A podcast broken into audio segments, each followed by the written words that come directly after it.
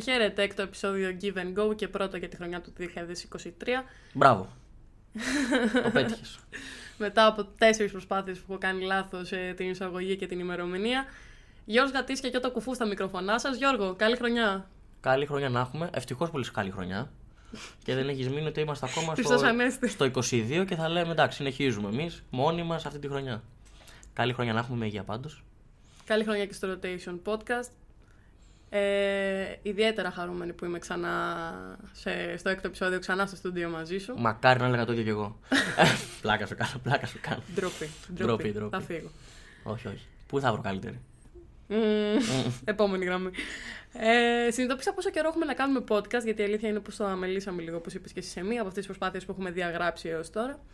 Ε, τη στιγμή που έψαχνα σήμερα το πρωί, που έφτιαχνα βασικά την ψευτοσκαλέτα μας, μια προχή σκαλέτα και αμέλησα τελείως το surprise fact και μου ήρθε μια αναλαμπή αργότερα και λέω, όχι surprise fact. Από εκεί να πάει και καταλάβεις μωρή, είπα πόσο καιρό έχεις να κάνεις εκπομπή. Επομένως, το surprise fact μου για αυτό το έκτο επεισόδιο είναι πως μία ομάδα από το Dubai φημολογείται πως με budget 40 εκατομμυρίων και γεμάτη stars θέλει να μπει στη διοργάνωση της Ευρωλίγκας, στην οποία για την ένταξή της μέσα στη διοργάνωση θα δώσει 50 εκατομμύρια ευρώ. Έτσι φημολογείται. Και σε μία δήλωση του ο Μύρωτιτς, ο οποίος ε, ε, θυμολογούταν ότι θα πάει σε αυτή την ομάδα αν δημιουργηθεί, είπε πως είναι μια πάρα πολύ ωραία ιδέα. Και έρχομαι εγώ τώρα και ρωτάω, εσένα Γιώργο, που μπορείς να μου απαντήσεις, και κατόπιν, άμα θέλουν και ε, οι ακροατές μας να μας στείλουν στα social media. Ναι, Πιστεύεις ότι ο αθλητισμός πάει κατά Ανατολή μεριά; Έχει πάει ήδη και δεν το ξέρουμε. Όλα. Στο τέλος και Ολυμπιακοί αγώνες. Βασικά, όχι, γίνανε Ολυμπιακοί αγώνες. Έχουν γίνει Ολυμπιακοί αγώνες από στην Ανατολή και στην Ασία. Το ποδόσφαιρο προσπαθούν ναι, και το μπάσκετ να το εξυγχρονίσουν, να διαφημιστεί προς αυτή την πλευρά για περισσότερη αναπαραγωγή ταλέντων και μεταξύ μας για, για τα λεφτά. Όλα γίνονται για, για το τα money. λεφτά τα κάνεις όλα, για τα λεφτά δεν με αγαπάς. Για το money. Ε, ναι, κατά Ανατολή, κατά Ανατολή μεριά εντάξει έχουν Πέρα γίνει από το κομμάτι ήδη- της ομάδας, είχε ακουστεί κιόλας για να γίνει και το Final Four προς τα εκεί πέρα, για να έρθει περισσότερος κόσμος. Ευρωπαίοι να έρθουν προς αυτές ε, τις χώρες. Νομίζω ότι ο ασκός του αιώλου άνοιξε με το Μουντιάλ που έγινε το 2022, πριν ένα μήνα περίπου, που έγινε στο Κατάρ. Το 2030 θέλουν να το πάνε στη Σαουδική Αραβία. Βλέπεις Κριστιανό Ρονάλντο στην Αλ Νάσρ. Ε, ανοίγουν καινούργιες πίστες Φόρμουλα 1 ε, από, τις, από τη μεριά της Ασίας. Έχουν γίνει... Γίνεται έχουν- μια εξαγωγή Γίνονται του και αθλητισμού. διάφοροι τελικοί όσο αφορά κάτι Super Cup και κάτι, ας πούμε κάτι Ασία. Κόπα Ιτάλια, κάτι τέτοια. Είναι, θα γίνει, μπορεί να γίνει και ένας τελικός του Champions League. Γενικά γίνεται μια εξαγωγή αθλητισμού προς ε, προς αυτές τις χώρες. Σήμερα, επειδή έχουμε καιρό να κάνουμε podcast, όπως προαναφέραμε και το τελευταίο μας podcast, το αφήσαμε 29 Δεκεμβρίου, δηλαδή μία μέρα πριν το Derby Αιωνίων στο πλαίσιο της Ευρωλίγκας, όπου νίκησε ο Ολυμπιακός του Παναθηναϊκός στο Νίκος Γκάλης. Ε, και όντας πλέον σε φάση που έχει τελειώσει η 20η αγωνιστική, έχουμε χωρίσει κάποιες κατηγορίες οι οποίες είναι παρόμοιες με τις κατηγορίες τις οποίες βράβευσαν εντός εισαγωγικών οι general managers ε, στην αρχή της χρονιάς. Θα και δώσουμε βατόμουρα και τέτοια, Θα Όσκαρ. δώσουμε bloopers, θα δώσουμε Oscar, θα, δώ- θα δώσουμε κάτι ψευτοβραβεία. Άμα θέλετε. Κόκκινα χάλια και τέτοια. Κόκκινα χαλιά. Άμα θέλετε, σε περίπτωση που συμφωνείτε ή διαφωνείτε, μπορείτε να μας στείλετε σε social media και να κάνουμε κάτι παρόμοιο όταν θα έρθει η ώρα. Δηλαδή, όταν θα τελειώσει η κανονική διάρκεια της Ευρω... της EuroLeague, να μας στείλετε κάποια μηνύματα ή θα κάνουμε κι εμείς κάποια αντίστοιχα story. Έτσι ώστε να μπορεί να, μπορεί να γίνει μια κουβεντούλα μεταξύ με εμάς και με εσάς. Έτσι ώστε ε, να φτιάξουμε μαζί να... τις δίκαιες ψηφοφορίες, αυτές που ψηφίζετε όντως εσείς. Οκ. Επομένως, στις κατηγορίες. Θέλεις να ξεκινήσουμε με, κατη... με κατηγορίες ή με προβλέψεις; Θέλεις να εκτεθούμε ή πάμε με κατηγορίες; Πάμε να εκτεθούμε. Πάμε να εκτεθούμε. Λοιπόν, με προβλέψεις. Το νούμερο 1. Πάμε να εκτεθούμε γιατί έχουμε εκτεθεί ήδη από την, προ... από από την πρώτη, πρώτη, εκπομπή που είχαμε ναι. κάνει. Τι βλέπουμε από τις πρώτες τρεις αγωνιστικές τέσσερις. Κάτι Άλμπα στην είσοδο οχτάδα. Η Άλμπα, Κάτι Μιλάνο. η άλμπα ούτε καν 16 δεν είναι, όχι οχτάδα. Νομίζω είναι 16η. Μπαίνει. Νομίζω είναι Μπαίνει στη 16η. δεύτερη οχτάδα. Ναι. Μπράβο Γιώτα. Είναι μπαμ. Ε, Εγώ καλά, έλεγα το- όχι, εγώ- και, το, και το Μιλάνο είναι. Και εγώ λίγο- έλεγα το Μιλάνο ότι θα είναι μέσα. να, να σκουπίσουμε τα τάρταρα. Ε, λοιπόν, θα ξεκινήσουμε με τα απλά. Playoffs, δηλαδή ποιοι πιστεύεις ότι θα πάνε οχτάδα. Πάλι οχτάδα στα. Πάλι οχτάδα, να ξεκινήσουμε από εκεί για να κλείσει σιγά σιγά το τρίγωνο, να πάμε κατά MVP, κατακτητές, Final Four, όλα αυτά. Ε, οχτάδα. Όχι, όπως είναι τώρα. Όχι, πλάκα. πλάκα κάνω. Οχτάδα και με τη σειρά η οποία θα βγουν οι ομάδες δηλαδή με πλεονεκτήματα έδρας. Δώσε εσύ τις 8 και θα τη βρούμε εμείς τη σειρά μετά. Μην, θα, θα το ψάξουμε. Εντάξει, γιατί Θα ας το πούμε. φτιάξουμε. Α, ομάδες- αν, είσαι, αν είσαι τόσο σίγουρος ή αν ξέρεις πάνω κάτω που θα κλείσει Ξέρω. κάθε μία. Αν, ξέρεις, αν πιστεύεις ότι κάθε μία θα κλείσει εκεί πέρα εκεί που λες, ε, πες το. Αν όχι, πες τα αχταρμά και. Εντάξει, πιστεύω ότι ο Ολυμπιακός θα είναι σίγουρα μέσα στην Οχτάδα. Είναι και ο πρώτος στη βαθμολογία. Παίζει ίσως το καλύτερο μπάσκετ ε, στην Ευρωλίγκα. Οπότε τον βλέπω μέσα στην Οχτάδα. σω και για πλεονέκτημα έδρας. Τις Ισπανικές, Real Madrid της Μπαρσελόνα, τα κλασικά. Πολύ, πολύ βάθος στον πάγκο. Πολύ, κα- πολύ καλές ομάδες και οι δύο. Εντάξει, θα βρεθούν και στα playoff. Βλέπω τη Μονακό, πολύ πιο αναβαθισμένη από ό,τι πέρσι, που βρέθηκε στον δρόμο του Ολυμπιακού για το Final Four. Αν και τώρα τελευταία δεν, ε, δεν έχει κάνει κάτι καλά ματσάκια. Δηλαδή έχει μαζέψει κάποιες ήττες ε, στις τελευταίες αγωνιστικές. Εντάξει, αλλά νομίζω ότι την, την παίρνει για να κάνει κάποιες ήττες. Εντάξει, ναι, σίγουρα. Εφές βλέπω. Μμμ. Πόσο έχω πει, πέντε; Μ, θεωρώ πως ναι. Μπασκόνια. Ναι. Θα βάλω και ερυθρό. Και ερυθρό; Ναι, γιατί πιστεύω ότι όταν γυρίσει ο, ο Καμπάτσο.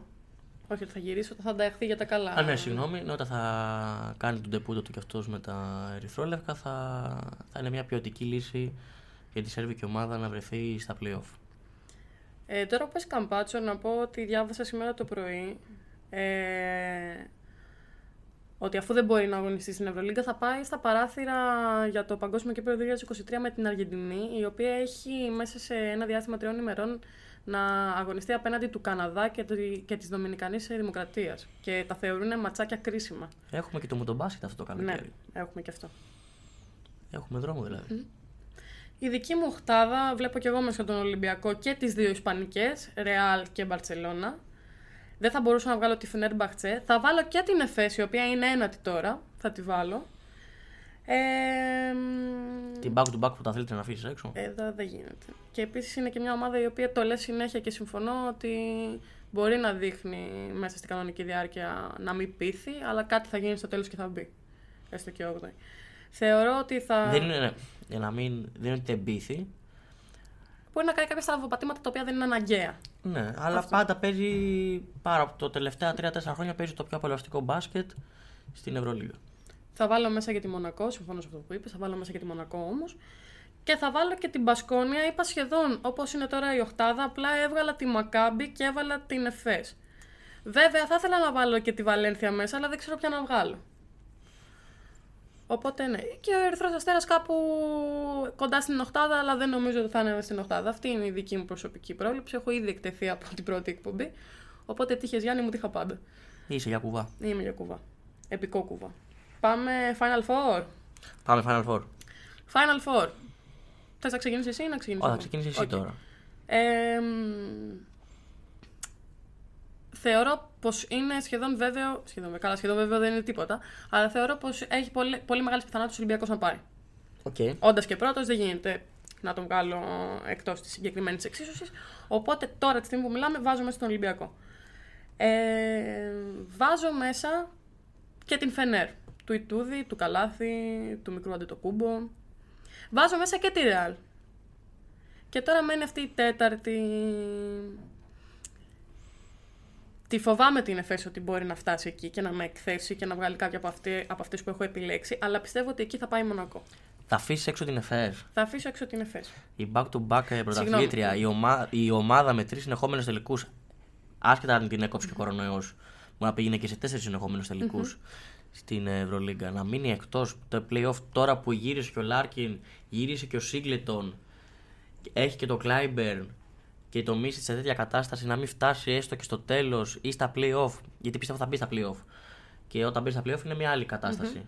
Αυτή, από Εντάξει, τώρα αυτή που εξαρτάται και πώ θα αντιμετωπίζεις πέσουν κιόλας. και τα χιαστή. Σίγουρα και παίζει ρόλο και με ποια ομάδα θα κοντραριστείς, γιατί εκεί που βρίσκεται η ΕΦΕΣ που είναι τη θέση, αν βρεθεί έκτη-έβδομη, θα, θα κοντραριστεί με τη δεύτερο-τρίτη. Που μπορεί να είναι και Ολυμπιακός. Και να κοντραριστούν Ολυμπιακός ΕΦΕΣ και να μείνει μια εκ των δύο ομάδες έξω. Ε, αλλά τι βλέπει έξω, εντάξει. Συμφωνώ με όλα αυτά που λες, αλλά έχω να σου πω το άλλο. Από όλες αυτές τις ομάδες, έτσι όπως είναι η Ευρωλίγκα σήμερα, δεν ξέρεις ποια να βάλεις και ποια να αφήσεις.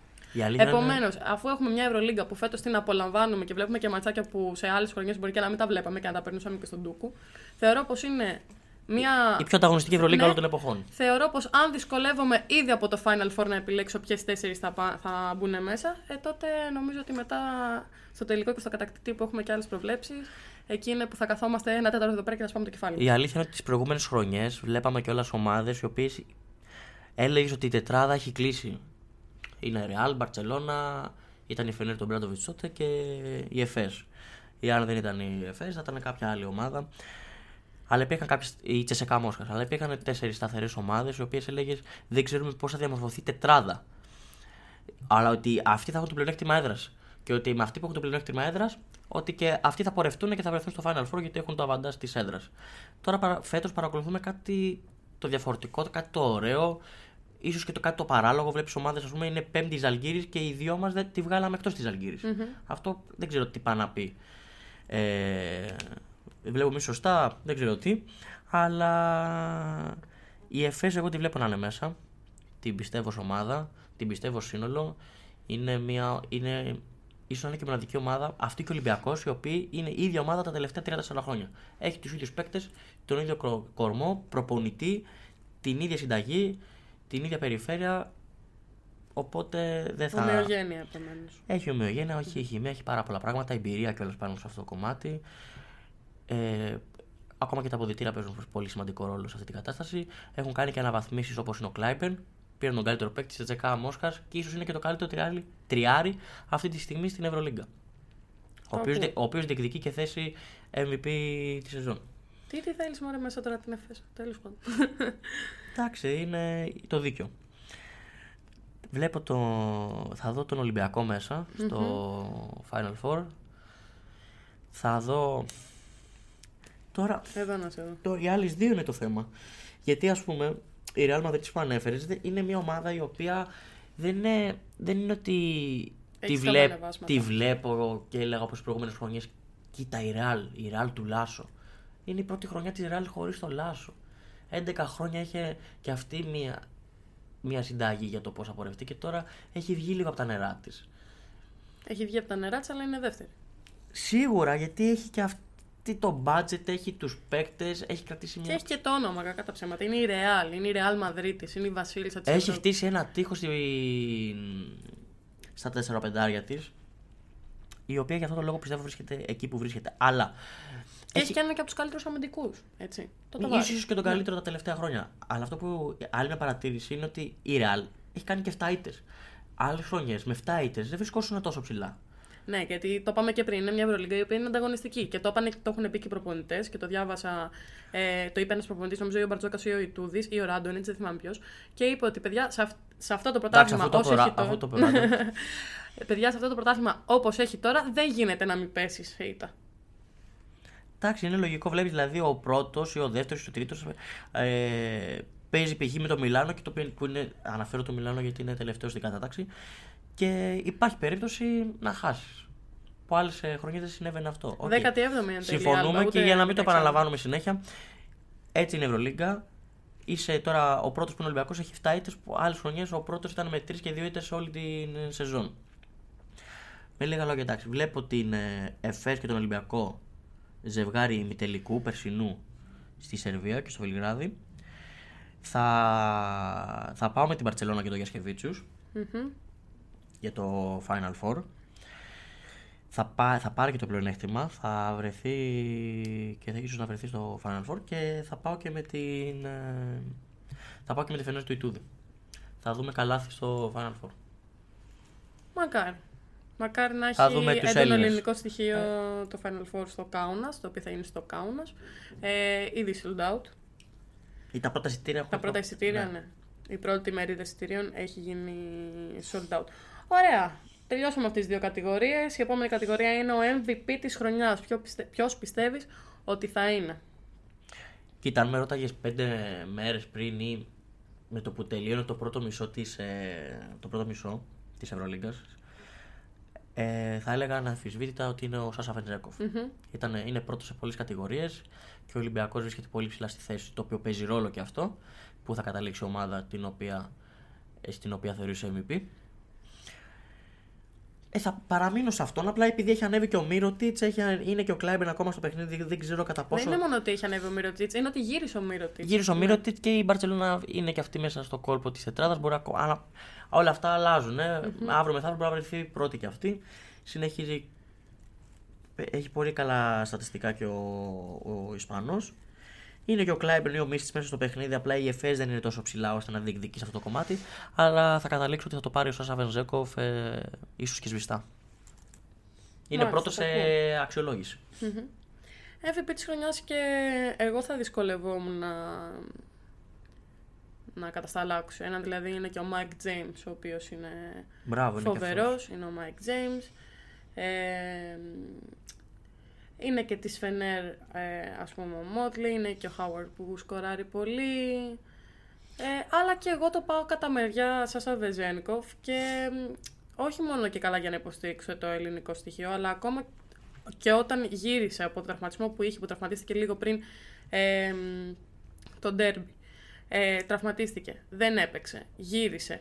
Ακόμα και στις κακές μέρες του έχει εναλλακτικές. Δηλαδή, ας πούμε, με τη Real δεν έβαλε ούτε ένα τρίποντο, αλλά έχει εναλλακτικές. Ναι, αλλά τώρα βλέπεις ότι. Εντάξει, μπορεί να επηρεάσει και ο τραυματισμός του, δεν αντιλέγω, αλλά μέχρι τον τραυματισμό του ο Βενζέκοφ ήταν, έλεγε, εξωγήινος. Συγκράτητος, ναι. Ε, Έβαζε 20 πόντους σταθερά, ε, κατέβαζε 10 rebound, έπαιζε άμυνα. Όχι, τώρα, όχι ότι και τώρα δεν τα κάνει, απλά τώρα βλέπεις ότι ε, Τώρα, από, εξω, από ναι. εξωγήινος έχει γίνει γήινος. Δηλαδή κάνει κάποια κακά παιχνίδια. Με τη Ράλ ήταν άστοχος. 0 στα 6 τρίποντα.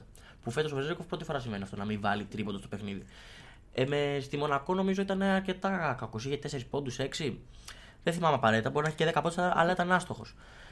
Παρατηρείς δηλαδή ότι πια ο Βερζέκοφ έχει και αυτό τις κακές του μέρες στην επίθεση που με το που θα βρει το ρυθμό του ξανά θα ξαναφτάσει εκεί που είναι. Εγώ θεωρώ πως είναι ακόμα εξωγήινος. Απλά είναι ένας λαβωμένος εξωγήινος αυτή τη στιγμή. Okay. Αυτό. Απλά θα επιστρέψει. Και ειδικά, θα επιστρέψει. ειδικά όσο μπαίνουμε στην τελική ευθεία και ο Ολυμπιακός θα δώσει σε κάποια φάση τις μάχες του για να κλειδώσει ε, κάποιες νίκες οι οποίες θα τον οδηγήσουν στο επόμενο βήμα. Πιστεύω ότι όσο κλείνει η κατάσταση, όσο κλείνει η ιστορία, ε, θα παίρνει τόσο περισσότερο και μπρος γιατί θα καταλαβαίνει και εκείνος ότι ε, σφίγγει, σφίγγει λίγο το κολάρο. Πάντως έχει μειωθεί και ο χρόνος συμμετοχής του. Τον, ε, από εκεί που έπαιζε... Γιατί χρησιμοποιεί λίγο παραπάνω το Πίτερ ο Μπαρτζόκα. Ναι, γιατί χωρίς το Βερζέκοφ έμαθε και λίγο να το χρησιμοποιεί τον Πίτερ. Ή μάλλον ο Πίτερ έμαθε να παίζει. Εντάξει, καλός ή κακός βρήκε την ευκαιρία. Βρήκε... Εντάξει, δεν είναι και λίγο πράγμα να παίζεις, να είσαι δεύτερος και να συζητάμε. Ότι εμείς τώρα συζητάμε ποιος θα είναι MVP και εσύ να είσαι πίσω από τον MVP ναι. τη σεζόν. Δηλαδή και αυτός έχει να, να διαχειριστεί ένα δύσκολο κομμάτι του χρόνου του για να αρπάξει την ευκαιρία να βρεθεί στο σωστό timing για να παίξει όσο μπορεί να παίξει σε αυτά τα 10 λεπτά ή 15 γιατί ο, ο Βεζέκοφ είναι απαραίτητος στον Ολυμπιακό και αγωνίζεται 30 με 35 λεπτά. Γιατί και ο, ο Πίτερ ήταν σε ομάδες ο οποίος πρωταγωνιστούσε. Και στην Πασκόνια είχε υψηλό χρόνο συμμετοχής και στην Τζεσεκά και στην ΕΦΕΣ. Και τώρα γιατί στο Ολυμπιακό και έχει ένα διαφορετικό ρόλο από αυτό που έχει συνηθίσει και ο ίδιος ως παίκτης. Συμφωνώ... Δεν, προλαβαίνει δηλαδή να ζεσταθεί τόσο πολύ στο κομμάτι. Συμφωνώ ότι είναι δύσκολο το να είσαι η σκιά ενός MVP και όπως πολλά πράγματα δείχνουν, μπορεί και να είναι ο MVP της διοργάνωσης στο τέλος ε, στο τέλος της ημέρας. Αλλά εγώ έρχομαι και ρωτάω. Ο Πίτερς είναι καλός. Ε, το ατού του ποιο είναι; Το, το στατικό σου; Το στατικό σου. Τέλεια. Παίζουμε, είμαστε σε μια εποχή που το μπάσκετ χρειάζεται στατικούς παίκτες με στατικές ικανότητες. Το μπάσκετ έχει γίνει τρομερά γρήγορο. Τρομερά γρήγορο. Και δεν είναι ότι είμαι κάποια μεγάλη ηλικία που έχει δει το μπάσκετ να παίζεται με πιο αργούς και στατικούς ρυθμούς. Είμαι ένα νέο παιδί που έχει μάθει πιο πολύ στο γρήγορο μπάσκετ, αλλά έχω δει highlights που παίζουν πιο εγκεφαλικά και πιο αργά οι παίκτες. Αλλά ε, όπως έχει τώρα το μπάσκετ. Εσύ εννοείς ότι δεν έχει την τρίπλα για να δεν έχει, δεν έχει την τρίπλα. Στην Ευρώπη. Ε, δεν έχει την τρίπλα στην Ευρώπη. Δεν, έτσι όπως έχει πλέον η άμυνα στην Ευρώπη, δεν θα βρεθείς πάρα πολλές φορές μόνος σου για να πάρεις ένα στατικό. Ε, που δεν είναι απαραίτητα να είναι ελεύθερο ένα στατικό σου, αλλά θέλει να είσαι λίγο πιο ευκίνητος άμα είναι να βαρά συνέχεια στατικά σου. Και επίσης, κακά τα ψέματα, ο Πίτερς δεν παίζει και την super wow άμυνα. Και όχι να είναι απαραίτητα μια super wow άμυνα. Νιώθω ότι πολλές φορές τον βλέπω και δεν παίζει ούτε καν μια τίμη άμυνα. Νιώθω ότι απλά αφήνει κάποιον, δηλαδή ειδικά στα πόδια, άπαξ και τον περάσουν, μετά εκείνο θα κυνηγάει για το υπόλοιπο της ζωής του. Εντάξει, απλά για να μην τον αδικήσουμε λίγο παραπάνω, εντάξει, το παιδί δεν είναι ότι δεν έχει θέληση στην άμυνα, γιατί η άμυνα είναι θέληση, αλλά Είναι και το κορμί του τέτοιο. Δεν είναι, δεν είναι ας το πούμε, τόσο καλός αμυντικός ώστε να μπορεί να μαρκάρει ειδικά παίκτες στα πόδια ή να δώσει τις κατάλληλες βοήθειες. Αλλά σε αυτό που λες, δεν είναι ότι αευθύνεται απαραίτητα ο ίδιος. Ότι εντάξει, αυτός το μπάσκετ που έχει μάθει, έτσι έμαθε να. Αυτό το μπάσκετ έμαθε, εξυγχρονίστηκε το μπάσκετ, προσπαθεί να προσαρμοστεί και αυτός στη μορφή που έχει αυτή τη στιγμή το, το μπασκετάκι. Αλλά έτσι πώ μου το λες, και ο Κλέιν Τόμσον στους Golden State, χωρίς τρίπλα παίζει ο άνθρωπος, στατικό σου παίρνει, μετά Καλά, από, μετά από μιλάμε για- screen. Ναι, θα μου πεις τώρα διαφορετικές οι άμυνες. Αυτό. ναι. Αλλά τουλάχιστον εκεί όμως προσπαθούν να βγάλουν τον Clay Thompson με, με 45.000 screen μόνο τους στη γωνία ή 45 μοίρες για να πάρει το shoot για αυτό για το οποίο πληρώνεται και για αυτό για το οποίο είναι το ταλέντο του, για αυτό για το οποίο δουλεύει και για αυτό το οποίο μπορεί να διακριθεί. Ε, τώρα δεν νομίζω ολόκληρος Ολυμπιακός να κάνει Θέλω να- συστήματα για να βγαίνει ελεύθερος και στατικός. Δεν, λέω, δεν λέω ότι ο Μπαρτζόκα δεν προσπαθεί να βρει συστήματα. Και, βλέ, και βλέπουμε δηλαδή ότι και μόνος του βγαίνει σε θέση από τη γωνία 45 μέρες για, για spot shoot. Αλλά εντάξει, έχει ανέβει ο Πίτερς. Αναγνωρίζω τη θέλησή του ότι ε, θ- θέλει και προσπαθεί να εξυγχρονιστεί ε, με το τωρινό μπάσκετ και αναγνωρίζω ότι προσπαθεί να παίξει ένα γρήγορο μπάσκετ όπως είναι αυτό του Ολυμπιακού ε, και αναγνωρίζω ότι είναι πίσω από τη σκιά ενός MVP. Αλλά το λέω και ας εκτεθώ είναι ένας παίκτης ο οποίος άπαξ και βρει ρυθμό στα στατικά σουτ, τρομάζει και δίνει πάρα πολλούς πόντους στην ομάδα του. Απλά μέχρι στιγμής στον Ολυμπιακό δεν το, έχει, δεν το έχει αποδείξει. Αλλά γενικά αυτό που έχω δει εγώ μέχρι στιγμής είναι ότι είπα στην αρχή ένα κακό φεγγάρι, δύο κακά φεγγάρια, τρία κακά φεγγάρια. Τώρα νομίζω ότι είναι μια ολόκληρη ναι. πατσέλινο αυτή τη στιγμή. Ναι, ρε Γιώτα, αλλά κάτσε. Ο Πίτερς πέρα από το κομμάτι του τρίποντου, OK, okay, δεν τα βαζει αλλά μπορεί να βοηθήσει ώστε να ανοίξει η άμυνα. Το ότι μπορεί ο Πίτερ να είναι ακροβολισμένος στη γωνία σε 45 μοίρες. Τραβάει έναν παίκτη. Μπορεί να τραβήξει ένα παίκτη, ο οποίος αυτός ο παίκτης να μην κλείσει μέσα, στις, ε, μέσα στη ρακέτα και να μην βρίσκουν χώρο οι υπόλοιποι παίκτες. Αυτό είναι ένα αβαντάζ, Όπως είναι ο ναι. Φάλ, όπως είναι ο Γουόκαπ με τα drive, ή ο Λούκα. Θέλω να πω δηλαδή, γιατί τα στατιστικά του δεν είναι τόσο τραγικά όπως τα παρουσιάζουμε. Ναι, δεν ξεκίνησε τόσο Καλά, δεν δυναμικά. το, δεν το παρουσιάζω τραγικά, Ναι. ρε παιδιά. Απλά Δεν λέω ξεκι- ότι είναι δεν ξε- κάπως Παλιό. Αυτό. Απλά. πε- ο- Οκ. Ή, ή είχες, περισσότε- είχες περισσότε- πιο υψηλές προσδοκίες. Σίγουρα, ναι, όταν έμαθα ότι έρχεται στην Ελλάδα Μπορεί- μπορεί για γι' αυτό να να σου εξυπηρετήσει φαίνεται τον Ολυμπιακό, παράξενο. νομίζω ότι θα βλέπα κάτι super duper. Όχι super duper wow. Έλεγα, ωραία, πήρε ένα σουτέρ. Και έχει ένα σουτέρ. Ναι, και έχει, έχει ένα σουτέρ, ακόμα έχει ένα σουτέρ. Δηλαδή, Άλλες ομάδες δεν, έχουν τέτοιο σου- δεν έχουν τέτοιο παίκτη στατικό. σίγουρα πρέπει να ενεργοποιηθεί όμως. Αυτό είναι που λέω. Είναι ένας παίκτης ο οποίος έχει δυνατότητες. Σίγουρα. Η, η ναι. ενεργοποίηση θέλω να πω τουλάχιστον μπορεί να είναι η ευθύνη μισή-μισή. Μπορεί να είναι και του προπονητή, ο οποίος δεν τον έχει βάλει μέσα σε τόσο πολύ σε αυτό το πλάνο. Ε, του όχι, εγώ συστήματος. πιστεύω ότι ο Μπαρτζόκας τον Ή- εμπιστεύεται. Ναι. Ή δεν έχει την εμπιστοσύνη. Ότι τον χρησιμοποιεί και του δίνει χρόνο συμμετοχής, ισχύει. Αλλά υπάρχουν, υ- υπήρχαν και παιχνίδια πριν τον τραυματισμό του Βεζένκοφ, ο οποίος έβλεπε τον πάγκο, έμπαινε στο δεύτερο δεκάλεπτο και ξανά έκανε ντουζ. Δεν ξανάμπαινε καν στο δεύτερο. Ναι, ναι, ναι, ισχύει. δεν ξανάμπαινε καν στο δεύτερο ημίχρονο. Ήταν δηλαδή πηγαίνω με τον Βεζένκοφ, ίσως καλός ή κακός, οκ, γιατί ο Βεζένκοφ κάνει αυτή τη χρονιά που κάνει, την εξωπραγματική. Και σου λέει πού να τον βγάλω τον Βεζένκοφ τώρα, μέχρι να τον βγάλω να μου παγώσει και να βάλω τον άλλο να χάσω τη διαφορά. Οκ. Απλά φάνηκε όμως ότι μόλις άρπαξε, την ευκαιρία, άρπαξε την ευκαιρία με το που ο Βεζένκοφ τραυματίστηκε με τον Παναθηναϊκό και ήταν και άφαντος με τον Παναθηναϊκό. Παρ' όλα αυτό ο Μπαρτζόκας του έδωσε τον χρόνο του, ξανά έδωσε τη δεύτερη ευκαιρία και στο επόμενο παιχνίδι του ξεκίνησε και βασικό γιατί είχε κάποιες στομαχικές διαταραχές ο Βενζέκοφ, Ναι. στο οποίο έλειψε και ο, ο Σλούκας, στο οποίο ήταν, ε, είχε βάλει 13 από τους 21 πόντους ο, ο Πίτερς. Και στο Και θεωρώ ότι ήταν και ένα από τα καλύτερα του παιχνίδια, Ναι. μέχρι το καλύτερο στον και με τη Ολυμπιακό. Μονακό επίσης είχε 4 στα 4 τρίποντα σε ένα διάστημα, στο οποίο δεν τον έβαζε το Βενζέκοφ μέσα. Παρόλο που ο Ολυμπιακός ήταν πίσω στο σκορ και ίσως χρειαζόταν τον καλύτερο του παίκτη. Παρ' όλα αυτά πιστευόταν τον Πίτερ. Γιατί, γιατί υπάρχει μια μικρή βελτίωση από αυτό που ήταν και ίσως να ξαναβρίσκει σιγά σιγά τον εαυτό του και στα κρίσιμα παιχνίδια, στα playoff, θα το χρειαστεί ο, ο Μπαρτζόκας και γι' αυτό του δίνει λίγο παραπάνω χρόνος συμμετοχής και γι' αυτό το λόγο ανοίγει και το rotation. Θέλει να έχει όλους τους παίκτες του στη, για την τελική ευθεία, γιατί είπαμε ότι είναι ένας μαραθώνιος η Ευρωλίγκα και όχι ένα εκατοστάρι. Και για να έχει περισσότερες επιλογές και ποικιλία και περισσότερους πρωταγωνιστές. Και για να μην είναι πια προβλέψιμος. Και για να χρησιμοποιήσει και περισσότερα σχήματα. Ε, θα κλείσω λέγοντας αυτό ότι ό,τι έχουμε δει από τον Άλεκ Πίτερς μέχρι στιγμής, εγώ το θεωρώ εκλάμψει, τις θεωρώ εκλάμψεις ε, και θεωρώ πως δεν έχει ενεργοποιηθεί ακόμα. Άπαξ και ενεργοποιηθεί και μακάρι να ενεργοποιηθεί αν ε, και όταν θα περάσουν ε, playoffs και Final Four, γιατί εκεί πέρα είναι που θα χρειαστούν όλους τους παίκτες. Δηλαδή, ακόμα και το κάναν να μπουν, να, να μπουν όλοι σε αυτή την εξίσωση, να βοηθήσουν για να πάει παρακάτω. Από τη, ναι, κάτι τελευταίο. Από τη στιγμή που ο Ολυμπιακός βρίσκεται πρώτος στην, ε, στην Ευρωλίγκα και στο πρωτάθλημα είναι πρώτος και έχει εξασφαλίσει και λογικά το πλεονέκτημα. Και είναι μπροστά του όλοι οι στόχοι, και οι εγχώροι και οι ευρωπαϊκοί. Και να διεκδικήσει το πλεονέκτημα και το Final Four. Και μέσα σε όλα αυτά, ο Πίτερς δεν έχει ακόμα ενεργοποιηθεί, αλλά παρόλα αυτά είναι πρώτος παντού. Αυτό κάτι σημαίνει ότι έχει το χρόνο ακόμα. Έχει το περιθώριο για ναι, να υπάρχει ανάπτυξη. Να ανάπτυξη εξέλιξη. γιατί είναι ένας καλός παίκτης, το έχει δείξει και στο παρελθόν σε ομάδες που τον θέλουν πρωτοκλασάτε, όπως η Τσεσεκά Μόσχας και η Μπασκόνια και η ΕΦΕΣ, ομάδες που πρωταγωνιστούν. Και ο Ολυμπιακός για να τον ήθελε και ο Μπαρτζόκας κάτι έχει δει. Έχει ένα πολύ σημαντικό στοιχείο το σουτ. Το σύγχρονο μπάσκετ θέλει σουτ, δεν το παίρνει μετά από τρίπλα. Έχει το στατικό σουτ. Η ομάδα μπορεί να το χρησιμοποιήσει καλύτερα, αλλά και να μην το χρησιμοποιήσει, δίνει βοήθεια η παρουσία του στο γήπεδο γιατί ανοίγει το χώρο. Τέλεια. Ποιος πιστεύεις ότι θα είναι το ζευγάρι του τελικού; Εδώ κάνα μαμά να βρούμε το, το, Θα το μου- Final Four, να βρω Θα το μου πεις το τελικό. ζευγάρι του τελικού τώρα. Δεν μπορώ να βρω και τη διασταύρωση. Θα πάω με το ελληνικό στοιχείο και θα πάω με Ολυμπιακό Εφές. Τι λες; Το περσι- Ο περσινός ημιτελικός Φοβερό. θα είναι τελικός. θα Φοβερό. διεκδικήσει η Εφές το 3-pit. Ε, και εγώ τον Ολυμπιακό θα βάλω με την έτερη τουρκική ομάδα, την Φενέρ. Επανάληψη τελικού του 17. Ναι. Ναι, και αυτή τη φορά να δικαιωθεί ο Η Ολυμπιακός. πρόβλεψή σου, όχι Ναι. ότι έχει- έχουν πάει. Ε, πέμπτη κατηγορία είναι ο κατακτητής. Ποιον θεωρείς ότι θα το σηκώσει; Εντάξει, είναι πάρα πολύ νωρίς τώρα να.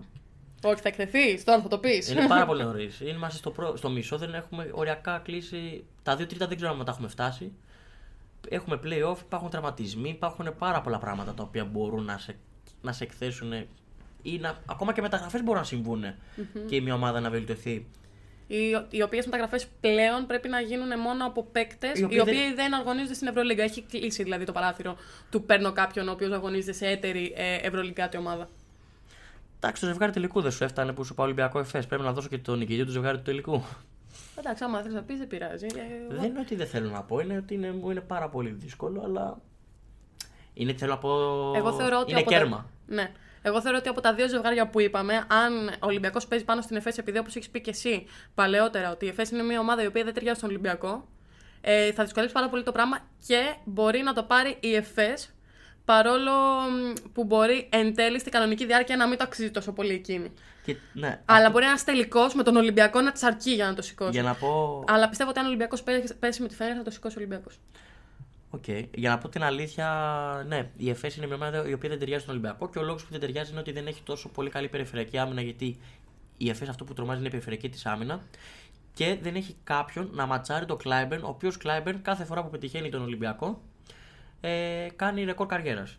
Και με τη 10 30 από του είχε και τώρα και στο, πρώτο, και στο παιχνίδι στην Τουρκία πάλι. Πόσου να μαρκάρει ο Γουόκαπ.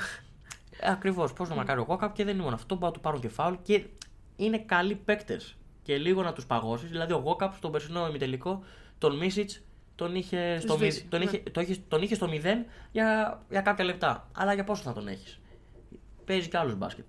Δεν Και παίζει δεν μόνο είναι, ο δεν Γόκαπ. είναι μόνο ο Μίσης. Δηλαδή, άμα πάει και ο Λάρκιν, θα έχεις και Μίσιτς και Λάρκιν και Κλάιμπερν και τις πάνε και στα μάτια Και μα. δεν είναι μόνο αυτό. Και ο- Άντε, άντε, να το πάντα ο σταματήσεις. παίκτης που κάνει τη διαφορά στα παιχνίδια του Ολυμπιακού είναι ο Μπομπουά. Mm. Δηλαδή, είναι, ενώ το πλάνο είναι να περιορίσει τους υπόλοιπους, έχει τέτοιο βάθος η ΕΦΕΣ, η οποία έχει και παίκτες κλειδιά να σου κάνουν τη διαφορά στο παιχνίδι. Όπως και στον ημιτελικό, πέρυσι τη διαφορά την έκανε ο Μπράιαν, που είχε 4 4 τρίποντα. Μάλιστα, συμφωνώ.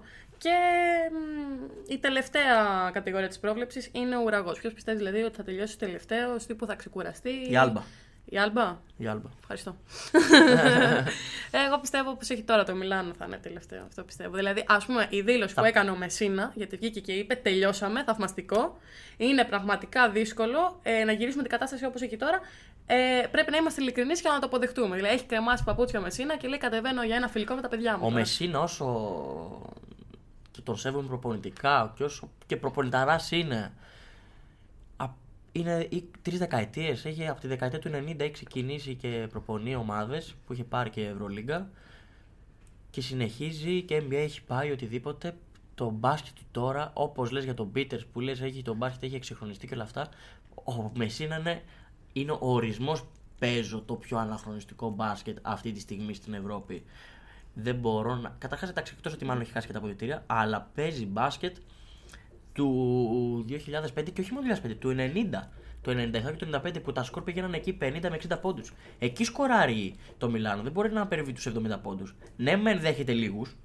Έχει φτιάξει μια τέτοια ομάδα γιατί είναι ο Μεσίνα. Έτσι είναι ο Μεσίνα. Τακτική, το πάμε το παιχνίδι, κούτσα κούτσα εκεί γύρω. Αλλά δεν σκοράρει. Και κακά τα ψέματα πια πρέπει να σκοράρεις. Και βλέπεις από την άλλη το φίλατο και πολύ αγαπημένο Ζωτ, Ζέλικο Μπράντοβιτ, ο οποίος πάει που νιώθω ώρες ώρες ότι δεν πάει απλά με τα νερά του εποχιακού μπάσκετ. Πιστεύω ότι ώρες ώρες το καθοδηγεί κιόλας. Ακριβώς. Ε, Επομένως, ναι, μιλά... είναι, είναι αυτός ο θείος στο τραπέζι, ο οποίος είναι. Όχι, είναι αυτός ο θείος στο τραπέζι, ο οποίος είναι μπροστά. Έχει πάρει smartphone πριν τους υπόλοιπους. Ναι. Είναι μπροστά, λέει: Έχω ανοίξει και Instagram, έχω ανοίξει και Facebook. Είναι, μπροστά είναι, την όλα, ναι. είναι πιο μπροστά από την αλλαγή από όλους και όταν είναι αυτοί που κράζουν την αλλαγή και αυτός είναι μπροστά, τότε πηγαίνουν μετά δίπλα του. Ναι, και αυτός ναι, είναι ναι. έτοιμος και έμπειρος για να τους διαχειριστεί. Λοιπόν, τελειώσαμε με τις προβλέψεις. Θα πάμε στις υπόλοιπες κατηγορίες, όπου εκεί θα δώσουμε τα ψευτοόσκαρ μας και τα βατομουράκια μας. Η πρώτη κατηγορία είναι η καλύτερη ομάδα μέχρι την 20η αγωνιστική. Να το τονίσουμε. Μέχρι την 20η αγωνιστική. Σήμερα είναι Κυριακή 22 ε, Ιανουαρίου. Και μέχρι την 20η αγωνιστική που ολοκληρώθηκε την Παρασκευή, πριν δύο μέρες δηλαδή, θα δώσουμε τα ε, βραβιάκια μας. Η καλύτερη ομάδα επομένως. Εντάξει, δεν θέλω να ακούγεται κουραστικό, αλλά θα πω τον Ολυμπιακό. Αλλά γιατί ο Ολυμπιακός, εκτός ότι είναι και πρώτος τώρα, η, πρω... η πρώτη περίοδος του Ολυμπιακού, άμα τα βάλουμε κάτω, παίζει το καλύτερο μπάσκετ στην Ευρωλίγκα. Δεν ξέρω αν, αν έχει χάσει ο Ολυμπιακός. Σε πρώτη περίοδο. Σε πρώτη περίοδο. Ναι. Βάζει 20 πόντους και η πρώτη του πεντάδα δηλαδή είναι έξω πραγματική. Με την άμυνά του είναι. Και το παρατηρούμε γιατί πάντα εκεί χτίζει τις διαφορές του. Οι διαφορές που χάνει τις έχει χτίσει από την πρώτη περίοδο. Που παίρνει διψήφιε διαφορές, τι συντηρεί μέχρι το ημίχρονο, άσε αν έχει πάθει κάποια blackout που είναι λογικό και μια ομάδα να μην πηγαίνει έτσι σε μια Και τις διαφορές τις χάνει στο τέλος του δεύτερου δεκαλέπτου. Εκεί που μπαίνει δηλαδή η δίθεν δεύτερη πεντάδα του Μπαρτζόκα, που δεν έχει καμία σχέση. Έχει καμία, δεν έχει καμία σχέση. Έχει αρκετά μεγάλη απόκληση από την πρώτη. Από την πρώτη πεντάδα. Ναι, αλλά δεν είναι ότι και οι παίκτες που παίζουν δεύτερη πεντάδα δεν κλείνουν το τέταρτο δεκάλεπτο. Δηλαδή θέλω να πω ότι στη δεύτερη πεντάδα συνήθως ακολουθεί το Σλούκας. Δεν είναι ότι ο Σλούκας όμως είναι κακός παίκτης. Αλλά ο Ολυμπιακός πέρα από το κομμάτι είναι πρώτος σε αξιολόγηση ως ομάδα στο ranking, είναι πρώτος στις assist, δημιουργεί, μάλλον θα, θα καταρρύψει κάποιο ρεκόρ στις assist. Ο Σλούκας. Όχι ο Σλούκας, η ομάδα, ως ομάδα. Δημιουργεί 20 με 22 assist σε κάθε παιχνίδι. Είναι πάρα πολύ ακραίο νούμερο αυτό για μια ομάδα. Δείχνει ακριβώς τι ομάδα έχει φτιάξει ο Μπαρτζόκας και τι θέλει από μια ομάδα. Δηλαδή, δεν φτιάχνω μια ομάδα από ατομικό ταλέντο για να, για να πάρω, να πάρω από τους παίκτες, αλλά αυτούς τους παίκτες να τους κάνω ένα σύνολο για να πάμε όλοι μαζί να το καταφέρουμε. Είναι, ο Μπαρτζόκας είναι ο ζωγράφος, ζωγραφίζει, έχει σχεδιάσει αυτό που θέλει το, και οι παίκτες αποτυπώνουν αυτό που έχει σχεδιάσει ο, ο καλλιτέχνης του.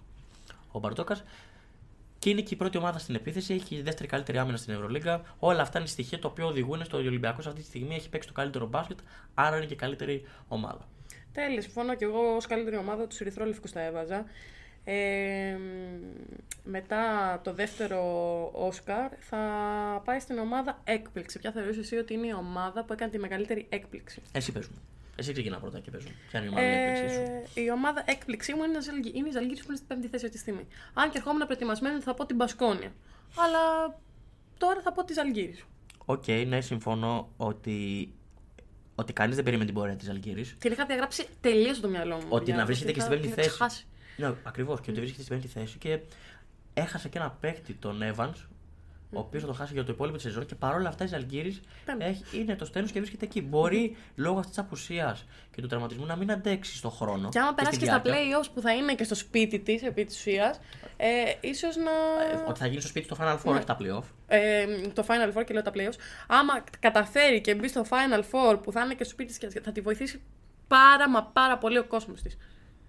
Η Ζαλγκύρης βρέθηκε στο ε, playoff το 18 όταν απέκλεισε τον ε, Ολυμπιακό και, και η τελευταία φορά που πήρε να το πήρε γιατί νομίζω το είχε πάρει είναι το 99 με Καζλάουσκας και το πήρε η, η Ζαλγκύρης που είχε παίξει για εκείνη την εποχή έπαιξε το μπάσκετ έτσι όπως παίζει τώρα το μπάσκετ. Λίγο πιο διαφορετικά, με ταχύτητα, με, με υψηλό σκορ. Δεν υπήρχε αυτή η εποχή τότε να βάζει 70 και 80 πόντους, 90 σε Final Four. Η Ζαλγκύρη του Καζλάουσκας με μια νεανική ομάδα το έφερε για εκείνα, για εκείνα τα χρόνια και ήταν πολύ μπροστά για την εποχή της.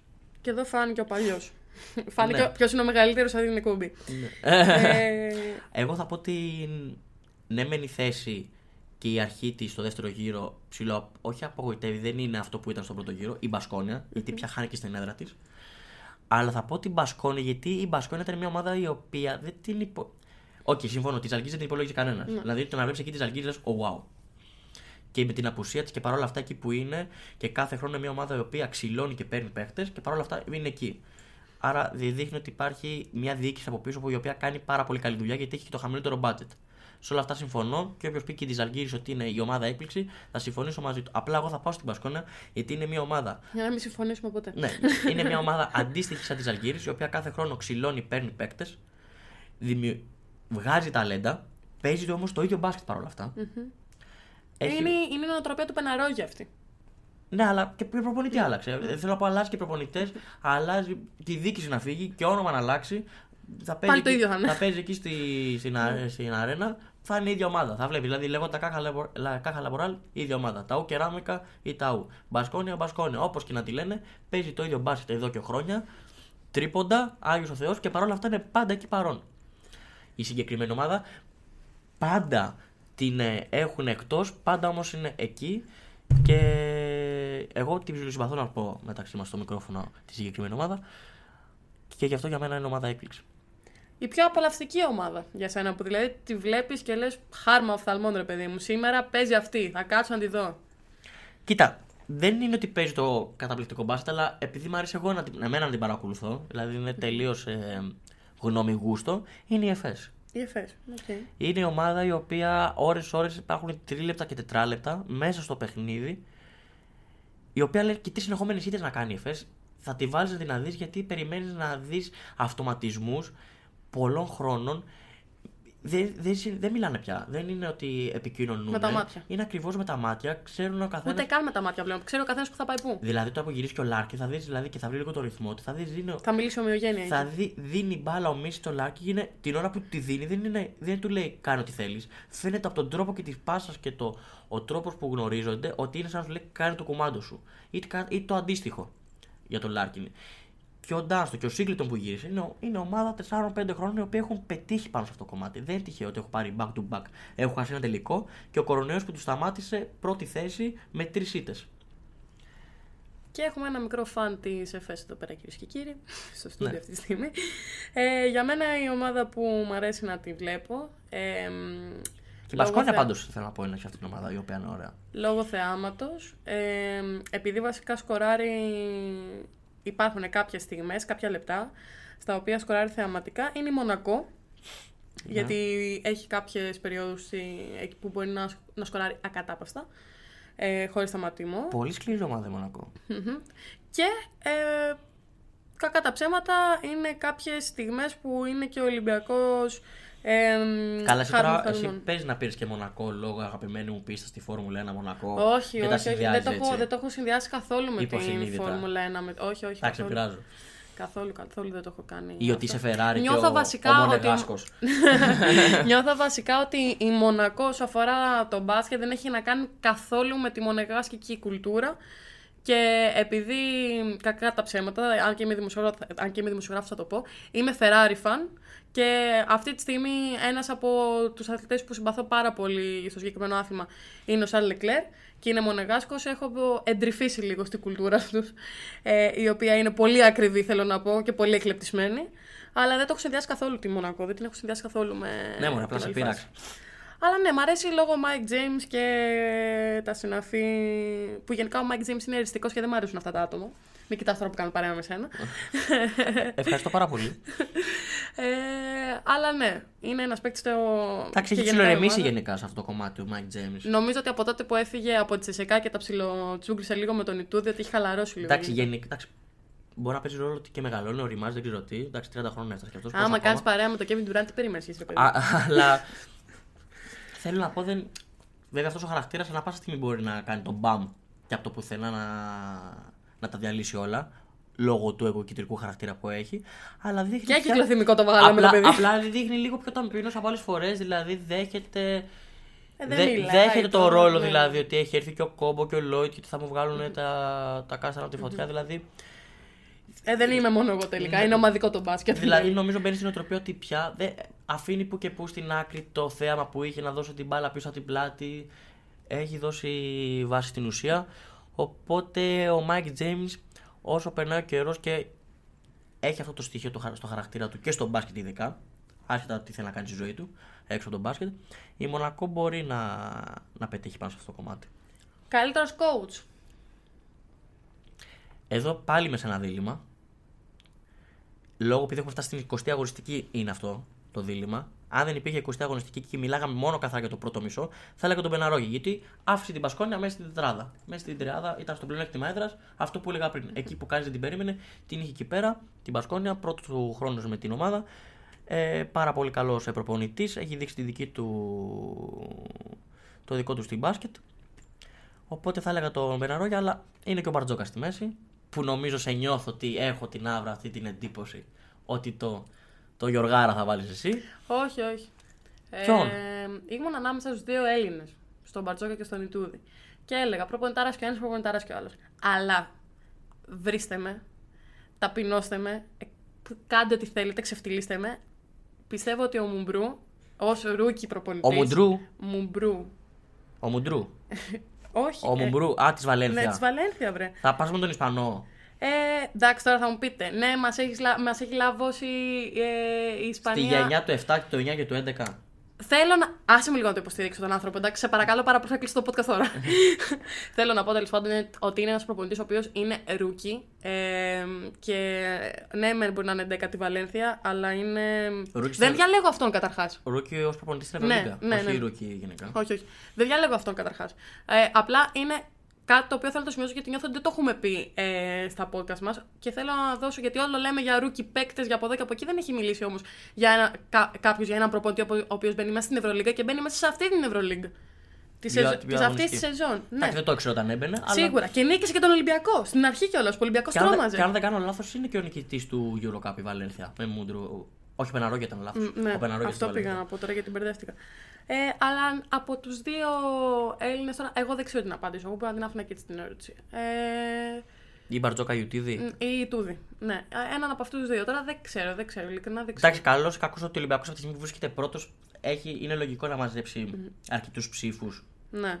Και στα βραβεία. Δηλαδή, MVP το Βενζέκο, καλύτερη ομάδα Ολυμπιακός. Α, ήταν ο Ράντονιτς, θα βάζω Ράντονιτς. Είσαι και ο καλύτερος προπονητής Ολυμπιακός. Ναι, καταρχάς μπορεί και κάποιοι φίλοι του Παναγενικού απ' έξω να κοιτάνε και να λένε Πες το Ράντονιτς καλύτερο προπονητή. Πες το Τι Ράντονιτ. να πω το Ράντονιτς. τώρα, Το, παι- το παιδί δεν ξέρει να μιλάει αγγλικά. ας Ξεκινήσουμε από εκεί. Εντάξει. Εντάξει, δεν έχει να λέει όμως με την προπονητική του ικανότητα. Εντάξει, αν θέλεις να το κλείσουμε, ε, ίσως και να έχεις δίκιο. Θα βάλω τον Μπαρτσόκα για τους ευνόητου λόγους.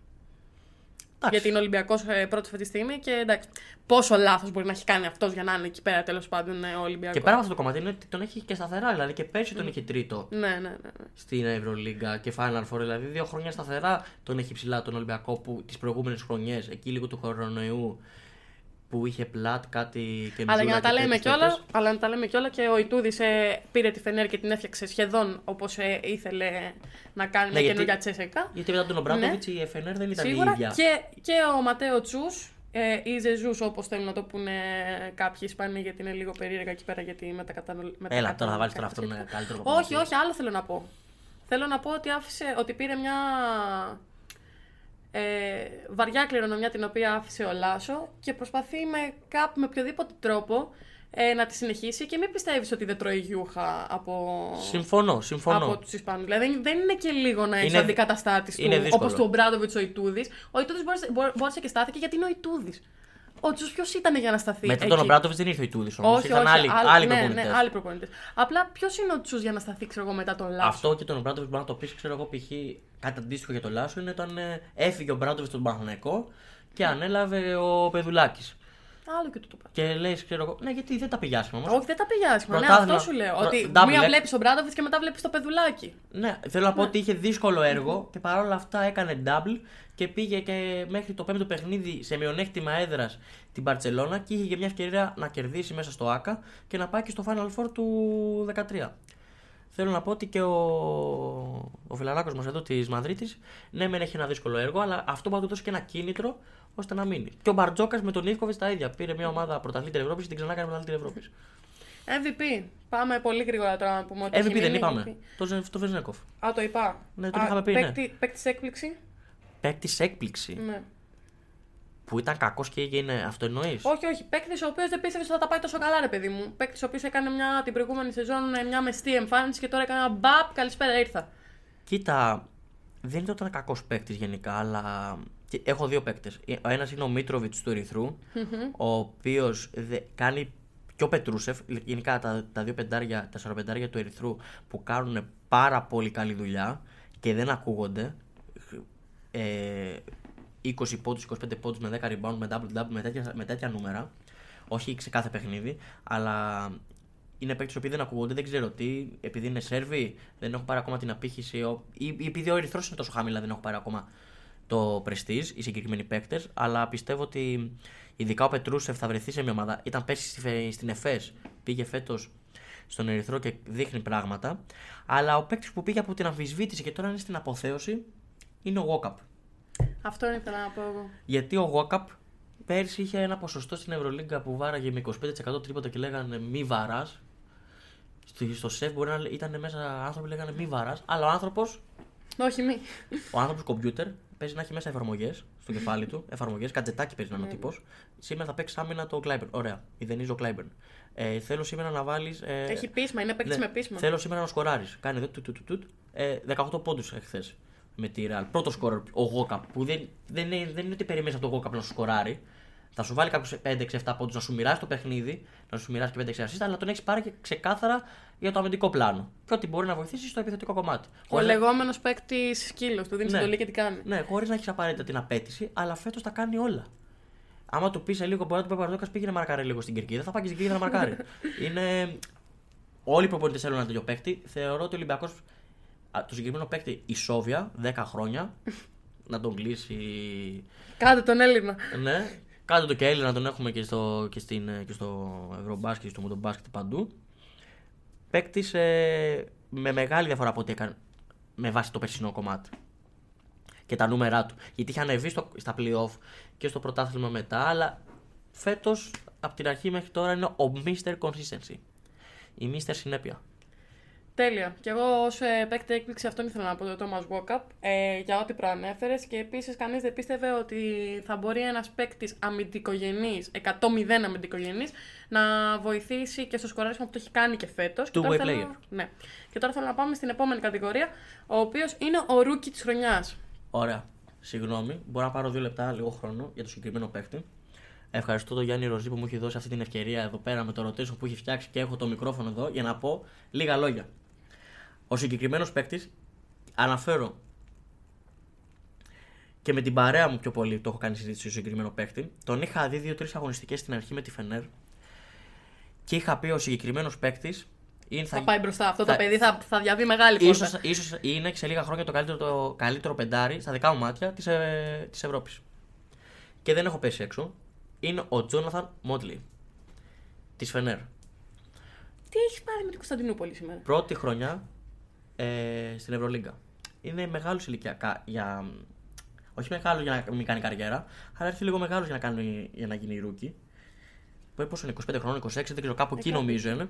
Του 97 πρέπει να είναι. Είναι πάρα πολύ καλό στο pick and roll. Ο Καλάθης, μπορεί και ο Καλάθης να ευθύνεται γι' αυτό, για την παρουσία του και να που πασάρει. Παί- Ναι, παίκτη σαν το Καλάθη έχουν τη τάση Που- να κάνουν παικταράδες κάποιους άλλους. Αλλά είναι πάρα πολύ καλός στο, στο, pi- στο pick and roll. Έχει τρομερή έφεση στο σκοράρισμα ως ψηλός. Δηλαδή σου πα- μπορεί να σου βάλει 20 πόντους και 25 πόντους και 27 πόντους. Δεν το βρίσκεις συχνά από ψηλούς από αυτό. Μπορεί να δημιουργήσει από τον εαυτό του να βάλει την μπάλα κάτω στο παρκέ ως ψηλός και να κάνει 2 και 3 τρίπλες για να μπει μέχρι μέσα στο καλάθι. Παίζει άμυνα, μαζεύει rebound, είναι πάρα πολύ μαχητικός. Έχει βρει λίρα 100 ο Ιτούδης και ένας από τους λόγους ο οποίος μπορεί να φτάσει και μέχρι το τέλος και γιατί όχι π.χ. και να το πάρει, θα είναι ο Μότλεϊ. Μπορεί ως πρώτη χρονιά και η πίεση που θα λάβει λίγο αργότερα και στα playoff και στο Final Four, αν τύχει να φτάσει μέχρι εκεί, γιατί θα τον διαβάσουν και αντίπαλες ομάδες και είναι και πιο έμπειροι στο συγκεκριμένο κομμάτι. Και, στο- Όσο και, αφορά τα ευρωπαϊκά. ναι, και στη συγκεκριμένη δεδομένα. συνθήκη του Final Four ή οτιδήποτε, άλλοι παίκτες που έχουν αγωνιστεί και τρεις και τέσσερις φορές και έχουν ε, παρουσίες ε, στη συγκεκριμένη διοργάνωση να, να, του, να τον ε, μηδενίσουν ως πρώτη φορά. Αλλά στο μέλλον ο συγκεκριμένος παίκτης δεν ξέρω, θα ήθελα να τον συγκρίνω. Θα πιστεύω μπορώ να κάνω ιεροσυλία από τώρα και το λέω με έναν Χάινς. Όχι ότι είναι οι ίδιοι παίκτες, αλλά να γίνεις ένα αντίστοιχος τέτοιος. Είναι πάρα πολύ καλός. Είναι πάρα πολύ καλός παίκτης. Δύο λεπτά σου πήρε κι όμως. Ε, εγώ, θα έλεγα, εγώ θα έλεγα το γιο του ε, David Blatt, τον Tamir Blatt. Μιλάμε για ένα παιδί, ε, ο οποίος και αυτός του 97 είναι. Ε, είναι η πρώτη του χρονιά στην Ευρωλίγκα, παίζει με την Άλμπα. Τα ποστά του δεν είναι ότι είναι κάτι wow, γιατί δεν είναι και ο χρόνος που παίρνει κάτι wow. Βάζει σχεδόν 10 πόντους σε κάθε παιχνίδι, ο οποίος ο χρόνος του είναι λιγοστός. Ξαναλέω, παίζει σχεδόν 10 λεπτά. Και ξεκίνησε να παίζει αρκετά πάντως αυτός ο Ναι, παίρνει σχεδόν 2 rebound ένα παιχνίδι, μοιράζει 5 assist ε, κάνει τα κλεψιματάκια του και έχει ένα PR το οποίο κυμαίνεται εκεί, στα, γύρω στο 10. Ο συγκεκριμένος παίκτης που λες έχει πάρα πολύ καλός ποσοστό στο τρίποντο. Είναι πάρα πολύ εύστοχος. Βαράει γύρω στο 50%. Ναι, ναι. Απλά επειδή, όπως είπαμε τα, για, τα ευρωπαϊκά, για τα ευρωπαϊκά δεδομένα, αυτοί οι παίκτες, αν και μεγάλοι, μπορεί να μην έχουν την εμπειρία που χρειάζεται. Ε, μπορεί να μην παίρνει τόσο πολύ χρόνο. Κατά τα δικά μου όμως ε, από τα δικά μου μάτια όπως το βλέπω, αφού δεν με έχει βγάλει άσπρο πρόσωπο η Άλμπα, θα εκτεθώ και θα εκθέσω και αυτή μαζί μου. Αν πέσω, θα την πάρω μαζί μου και αυτή κάτω και θα πω ότι αφού ρε μάτια μου είσαι 17η και έχεις ένα παίκτη διαμάντη που έχει ε, μπασκετική νοοτροπία, δηλαδή το IQ του είναι μπασκετικό, δουλεύει με το μυαλό του, γιατί να μην το βάζεις να παίξει λίγο παραπάνω, αφού όταν να γίνει τώρα έγινε, δεν έχει, δεν έχει μείνει και πολύς χρόνος ακόμα. Επομένως, χρησιμοποίησε τον, ζέστανε τον για την επόμενη χρονιά. Εντάξει, έχει πάντως. Ναι. Από, από, το λίγο που έχω παρακολουθήσει τουλάχιστον στην αρχή, γιατί μετά την, την, δεν την παρακολουθούσα τόσο πολύ την άλμπα, είχε χρόνο συμμετοχή λόγω, λόγω, λόγω απουσιών mm. του Μάουντολο και διάφορα άλλοι παίκτες. Είχε το χρόνο το πλάτ και ήταν από τους. Ε, από τους πυλώνες για αυτή την αρχική πορεία της ε, Άλμπα, γιατί ήταν αυτό που λέμε. Είχε πάρα Στην πολύ... αρχή είχε βγει και MVP σε ένα ματσάκι. Ναι, με τον Παναγικό νομίζω κιόλας. Είναι, πάρα, πάρα, είναι πάρα πολύ εύστοχος. Ναι. Το σουτ είναι πάρα πολύ σημαντικό και ειδικά για τα δεδομένα που μιλάμε του σημερινού μπάσκετ ε, είναι πάρα πολύ σημαντικό όπλο. Θύμησε μπλατ. Λοιπόν, ο πιο, φορμαρο... ο πιο φορμαρισμένος παίκτης. Ο πιο φορμαρισμένος. Mm-hmm. Θες να πω εγώ που το έχω και έτοιμο και δεν χρειάζεται και αιτιολόγηση γιατί τα είπαμε όλα πριν. Τόμα Walkup. Είναι σταθερός. Ε, δεν ξέρω, δεν ξέρω αν είναι φορμαρισμένος. Για μένα είναι φορμαρισμένος επειδή σκοράρει. Επειδή τώρα τον θεωρώ ένα πλήρη παίκτη αυτή τη στιγμή. Τον Τόμα Walkup. Ναι. Φορμαρισμένος. Εντάξει. Δεν ξέρω, δεν ξέρω. Δεν, δεν, δεν διαφωνώ για τον Γόκα. Θα έλεγα σίγουρα το Σάσα ή θα έλεγα κάποιον άλλο παίκτη όπως είναι ο Εναντι... Ακόμα και το Σλούκα μπορεί να λέει. Εν αντιθέτω ε, με το Σάσα ήταν υπερπαίκτης ε, και ε, ανέβηκε μισός σκαλάκι παραπάνω. Δηλαδή πόσο, πόσο να αγγίξουμε την τελειότητα παραπάνω, ξέρω. Αυτό. Άποψή μας είναι αυτή. Τέλος πάντων. Ε, Καλύτερος αμυντικός. Εγώ είμαι ανάμεσα σε δύο. Ταβάρες και Walkup. Ταβάρες, Walkup. Ε... Τώρα πάρεις τον ένα, πάρω τον άλλο. Ό,τι και να πεις τώρα δίκιο, δίκιο θα έχουμε και οι δύο. Ο Ταβάρες κάθε χρόνο σπάει, σπάει το ρεκόρ του αυτού του. Όπως είπανε άλλοι, κάνει τη ρακέτα ναρκοπέδι. Δεν μπαίνεις μέσα, έχεις απόσταση δύο μέτρα και παρόλα αυτά σε μπλοκάρει. Δεν, έχεις, δεν βρίσκεις εύκολους τρόπους για drive, ούτε για shoot μπροστά του. Ρίχνει τάπες ε, ασύστολα αδιανόητα, ακατάπαυστα. Κάθε χρόνο ξεπερνάει και τον εαυτό του. Το δικό του ρεκόρ πάει κάθε χρόνο mm-hmm. στις τάπες. Όσο είναι στο γήπεδο, το γήπεδο μικραίνει αντί να μεγαλώνει. Αντίστοιχα, ο Κόκα, ό,τι πας είναι αυτό που είπαμε και πριν. Κομπιουτεράκι. Μαρκάρει τους πάντε και τα πάντα.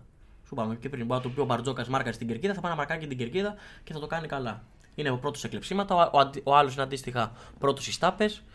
Και οι δύο βοηθάνε τις ομάδες τους, γι' αυτό βρίσκονται και ο Ολυμπιακός και η Ρεάλ. Είναι από τους λόγους που βρίσκονται στο 1-2 αυτή τη στιγμή.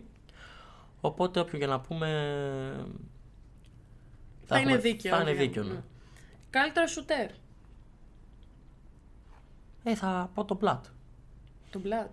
Εγώ νομίζω το Χάουαρντ. Είναι και ο Χάουαρντ. Ο Χάουαρντ είναι πιο. παίρνει περισσότερα σουτ και γι' αυτό μπορεί να φαίνεται ότι βάζει πιο πολλά. Ναι. Αλλά νομίζω σε στατιστικά είναι ο Πλάτ. Καλύτερος Πασέρ. Ένας μου έρχεται. Σλούκα. Σλούκας. Όντως. Φέτος είναι ο Σλούκα. Mm. Γενικά, γενικά συμφωνώ το καλάθι, γιατί, ε, το... γιατί νομίζω για εκεί το πήγαινες. Για εκεί το πήγαινα, χωρίς όμως να λέω. Δηλαδή για, για, μια ψήρα από το Σλούκα. Αυτό. Αλλά τώρα μου πεις πας, ας πούμε, πρώτος που θα μου έρθει, ένα θα μου έρθει στο μυαλό κατευθείαν. Μπαπ, καλάθι. Και μετά θα πω και μια ψήρα κάτω ο Σλούκας.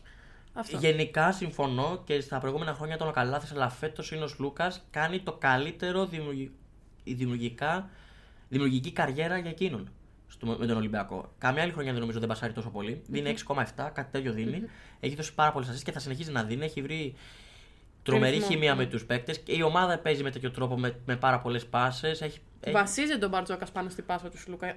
Πάνω στη δημιουργία του Σλούκα. Ο στην Σλούκας ένα, έμπνευση του ένα Σλούκα. παιχνίδι έλειψε ο Σλούκας και φάνηκε κατευθείαν ότι ο Ολυμπιακό. Άσχετα που κέρδισε Ότι την δεν Πολ- κουνιόταν, κέρδισε- δεν, κιν- δεν κινούταν η Κέρδισε μπάλα, στην ναι. Πολώνια, αλλά Ναι. δεν έκανε. Ε, ε, η ομάδα δεν κινόταν με τον ίδιο ρυθμό που κινείται όταν παίζει ο Σλούκας. Είχε προετοιμασία για το γάμο το παιδί. ναι, ναι.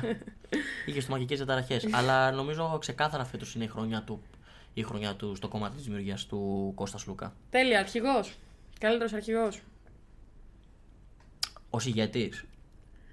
Ηγέτης. Τώρα βαριά κουβέντα ηγέτης. Ε, βαριά, εντάξει. Στον μπάσκετ ε, εύκολα δεν χρησιμοποιούμε πια για όλους και για όλα. Θα πω. Εντάξει, ας μην, ας μην πέσουμε σε αυτή τη Βασίλεια βαγή, ας Μίσιτ. κρατήσουμε τα Βασίλεια Μίσιτς. Μίσιτς. το ακούω και συμπάσχω και συμφωνώ. Είναι σταθερά ο αρχηγός και ηγέτης της ΕΦΕΣ και κάθε χρόνο είναι και καλύτερος και σταθερός με πάρα πολύ ε, τρομερά ποσοστά. Και κλείνουμε με 13η κατηγορία. Clutch player.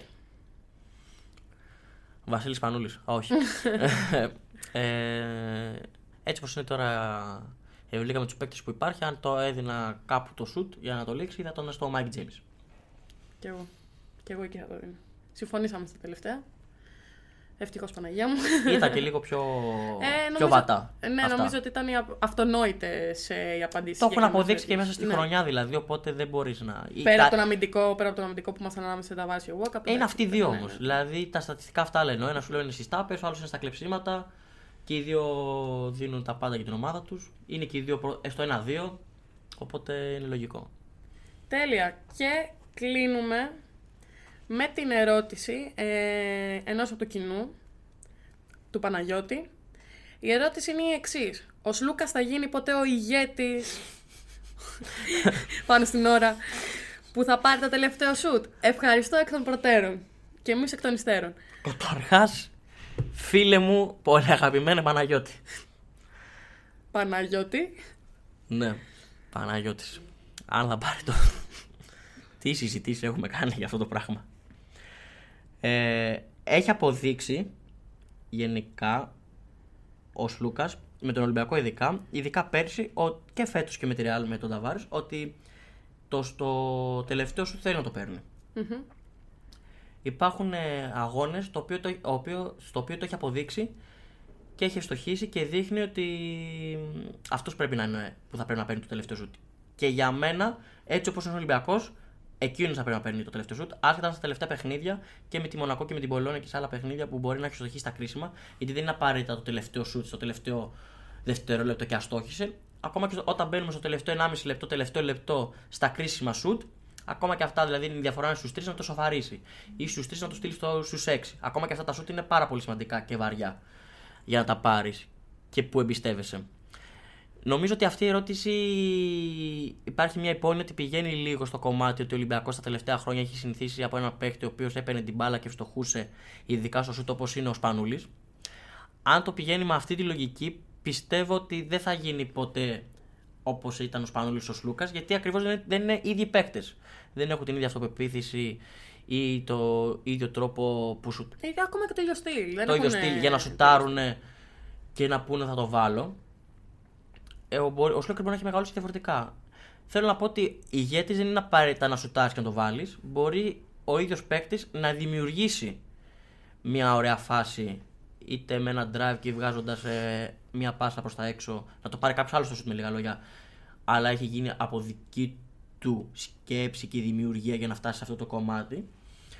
Ηγέτη μπορεί να γίνεις και έτσι δηλαδή. Αν το πηγαίνεις στο κομμάτι τύπου να περιμένω όπως σε κάποιους μεγάλους παίκτες να βάρω και τέτοιο, μπορεί να μην το κάνει, αλλά μπορεί όμως να τα βάλει τα σουτάκια του τα κρίσιμα και να εκτεθούμε όλοι και να μνημονεύουμε και να μην μνημονεύουμε πια τον ε, Βασίλη Σπανόλη και να λέμε Κώστας Λούκας, ο ΕΟ ΕΟ. Θα, απαντη- θα απαντήσω κι εγώ αρ- αρκετά γρήγορα επειδή, μα, επειδή ξεφύγαμε λίγο στον χρόνο της εκπομπής σήμερα, αλλά είχαμε κάποια πραγματάκια να πούμε. Ε, για μένα τέτοιο, τέτοιου είδους παίκτης ε, δεν γι- δεν γίνεσαι, γεννιέσαι. Ο Σλούκα είναι ένας παίκτης ο οποίος είναι 33 χρονών. Ε, δεν σε κάνει ηγέτη το αν θα βάλεις μία, δύο, τρεις ή δέκα φορές στην καριέρα σου ένα σου το οποίο θα είναι κρίσιμο. Ηγέτη σε κάνει, ε, συγγνώμη, ηγέτη σε κάνει ε, εάν χρειαστεί σε κάθε μάτς να είσαι εκεί πέρα και να το βάλεις. Που δεν σου λέω ότι υπάρχει άνθρωπος ο οποίος θα κάνει το 10 στα 10. Και όχι απαραίτητα να το βάλει. Ότι θα βοηθήσει ακόμα όπως πριν και με την παρουσία του στο γήπεδο και με τη δημιουργία. Η φυσιογνωμία με λίγα λόγια. Σίγουρα. Απλά για μένα, αν θέλεις η απάντησή μου είναι αρνητική, ο Σλούκας ε, δεν θα γίνει ε, αυτού του είδους παίκτης. Αυτού του είδους παίκτης, γιατί όπως είπα, ε, γενιέσαι. Δεν γίνεσαι. Είναι όμως ένας παίκτης ο οποίος είναι λίγο κάτω από αυτό. Είναι ένας αρχηγός με τα όλα του. Είναι ένας αρχηγός ο οποίος μπορεί να φτάσει μια ομάδα στην Ευρωλίγκα ε, και είναι ένας παίκτης ο οποίος είναι άξιος εμπιστοσύνης. Παρ' όλα αυτά, τέτοιος παίκτης δεν μπορεί να γίνει κάποιος στα 33 σου. Ή είσαι και μπαίνεις μέσα και το δείχνεις από την πρώτη στιγμή που θα πατήσεις ε, στα παρκέ. Εντάξει, και δεν εννοώ την υπερβολή του τύπου ότι θα μπω, θα παίξω πρώτο παιχνίδι και θα σας κάνω πρωταθλητές. Ενώ από, το, από την αρχή της καριέρας θα δείξω ότι εγώ έχω αυτή την πεποίθηση. Ε, και μετά όλοι θα πάρουν τον δρόμο τους. Ε, Επομένως, ναι, τον αγαπώ τον Σλούκα σαν ε, Ελληνίδα μπασκετόφιλη. Τον αγαπώ τον Σλούκα. Εντάξει, δεν, πάρα πολύ. δεν χρειάζεται να, να ψάχνουμε πάντα σε έναν ηγέτη ότι ναι. πρέπει να βάλει το σουτ. Είναι πάρα πολύ σημαντικό.